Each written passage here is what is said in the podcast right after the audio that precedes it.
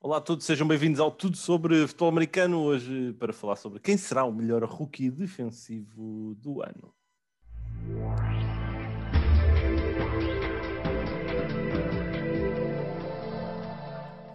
Oh, pois é, vamos continuar aqui na senda dos rookies, dos meninos uh, que chegam à NFL.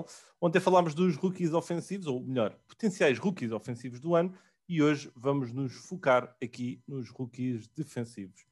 Pedro, queres começar aí? Tu fizeste um top, não foi? Tu disseste-me que fizeste sim, um top. Sim, sim.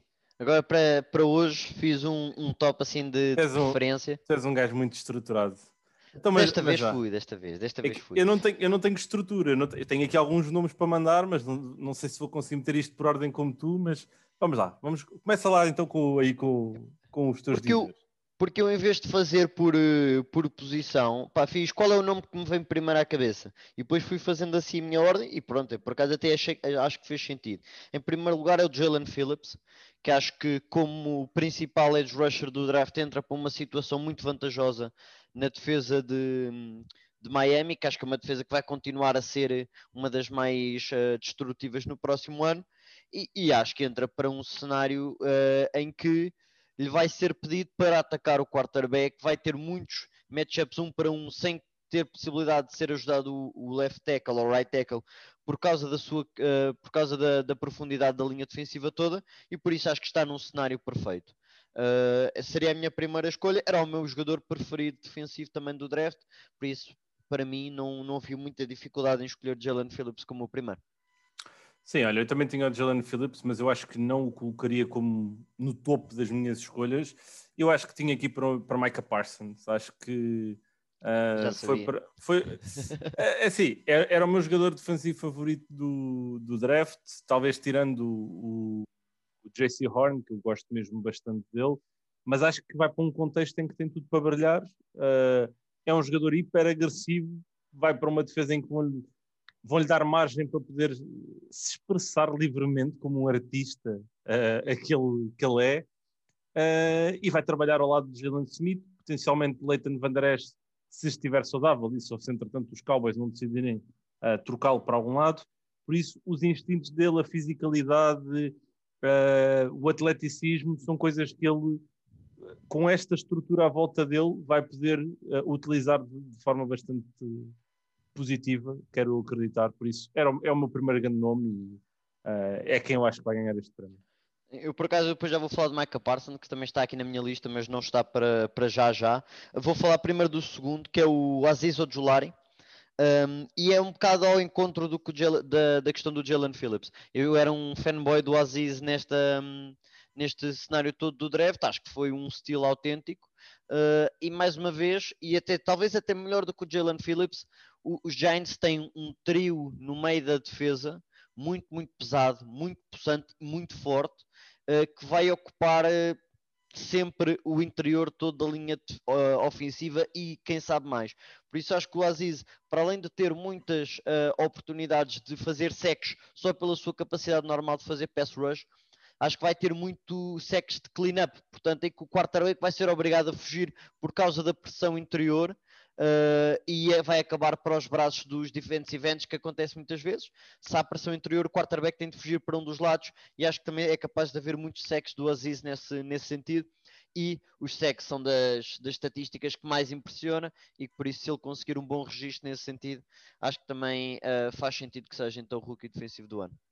Sim, olha, eu tenho aqui outro nome que é, acredito que também o fosses mencionar em algum momento, que é o Jeremiah Uzu Karamo, o Jock, um, acho que ele vai para uma divisão onde uh, vai encontrar uma, uma grande capacidade de, de, se poder impor.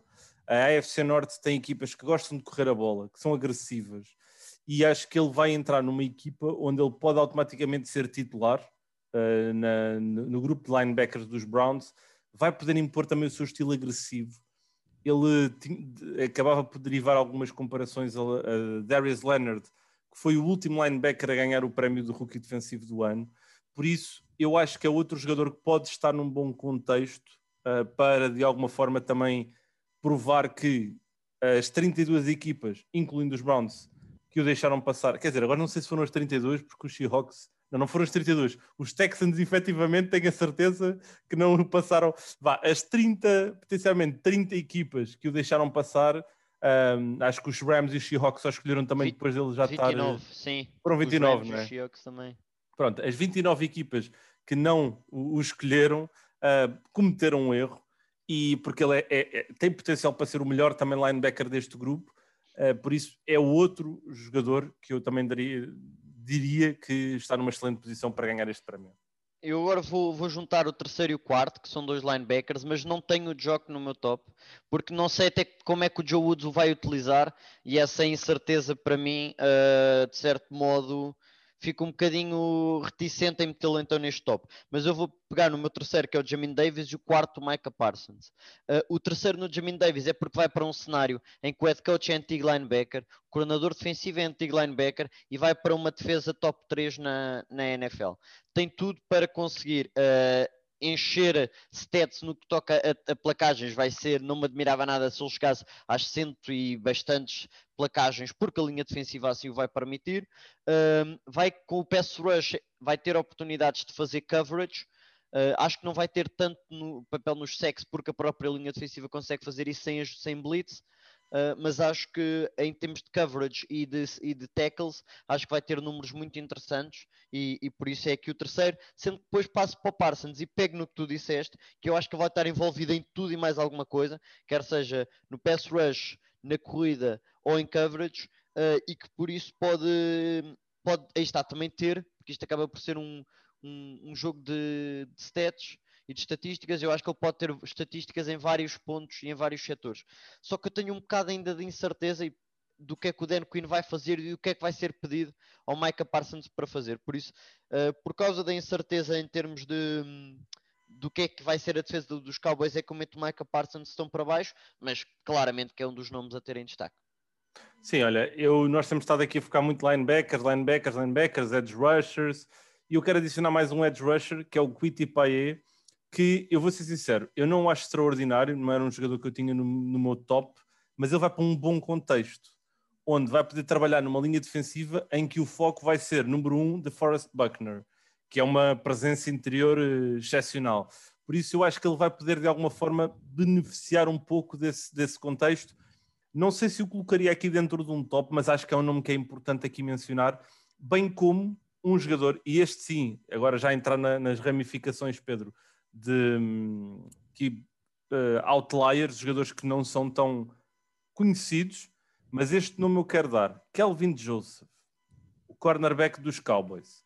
É um jogador que traz muitas questões em termos é da sua, uh, do seu caráter, da sua, do seu, da sua capacidade de compromisso, de se efetivamente comportar como é, como é suposto na NFL e já agora não é depois de uma derrota e para um bar de strip, não é Dwayne Ashkins. Não sei se ele está a ouvir isto, eu ouvi dizer que agora uh, o Andy Reid andou a ouvir, por isso pode ser que haja aqui outros, outros jogadores Uau. que também são isso. Por isso, o Dwayne Ashkin, se estiver a ouvir, esta foi para ti, amigo. Esta foi para ti. Uau. Mas, mas o Calvin Joseph tem muitos, muitas questões também comportamentais associadas, mas eu acho que lá está, vai para um sistema com o Dan Quinn, que eu gosto, acho que pode encaixar que nem uma luva, pode trabalhar, uh, vai trabalhar do lado oposto a Trevon Diggs, uh, o irmão do, do Stefan, um, e lá está, vai para uma, para uma divisão NFC uh, ah, leste onde há muitas questões em torno dos quarterbacks. Sendo que acho que tem essa oportunidade, talvez, de ser aqui um jogador que, vindo do nada, ainda que os corners para mim são sempre uma posição um bocado difícil de prever que vão ganhar rookies defensivos do ano, quando há linhas defensivas e linebackers a brilhar de forma tão veemente. Mas por acaso também vou deixar aqui os meus sleepers e por acaso são três cornerbacks. Uh, mas só dizer, é isto é oficial, parece. O Amorim é fanboy do, dos Cowboys, não é? Acho que já todos percebemos. Estou a entrar, puto. Eu estou-me a arrepender, estou-me a arrepender próximo, tanto. Próximo episódio ele já começa assim: We them boys! Já vai dizer. Tiveste chapéu bem. de, de, de Cowboys e tudo. Outro, mas, olha, tira-te o meu chapéu, tira-te o meu chapéu.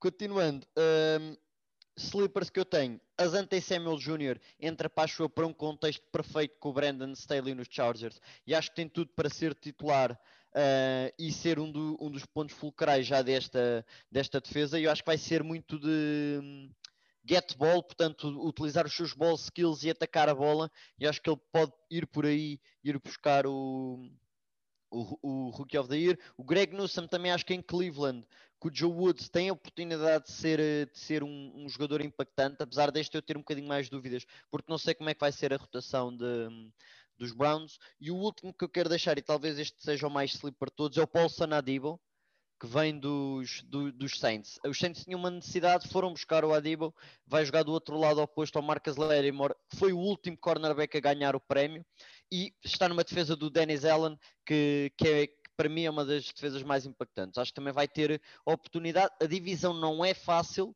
mas eu acho que o facto da divisão não ser fácil, se ele acabar por fazer bons jogos uh, e conseguir bons números, acho que tem possibilidade. Perdeu o treinador de defensive backs, que é o Aaron Glenn, que passou para uh, coordenador defensivo dos Lions, mas eu mesmo assim acredito que a defesa sólida, bem estruturada que eles têm, permitem ao Adibo entrar e conseguir brilhar, sendo que, sim, é o meu sleeper mais sleeper de todos. Sem dúvida, entretanto, deixo aqui só a nota de que, segundo a Sporting's Betting Dime, uh, e num artigo aqui que tem cerca de uma semana, os cinco favoritos são Micah Parsons, Jalen Phillips, Quitty Payet, Patrick Surtain II e Zayvon Collins. Por isso, fica também aqui uma menção aos especialistas, uh, aqui da parte mais de apostas. No entanto, do nosso lado, deixamos aqui alguns nomes, alguns mais óbvios, outro nem por isso, mas também gostamos aqui de adicionar sempre algum caos à situação e por isso, uh, não se esqueçam, deixem também a vossa opinião no Twitter, já sabem as hashtags do, uh, do, do, costume.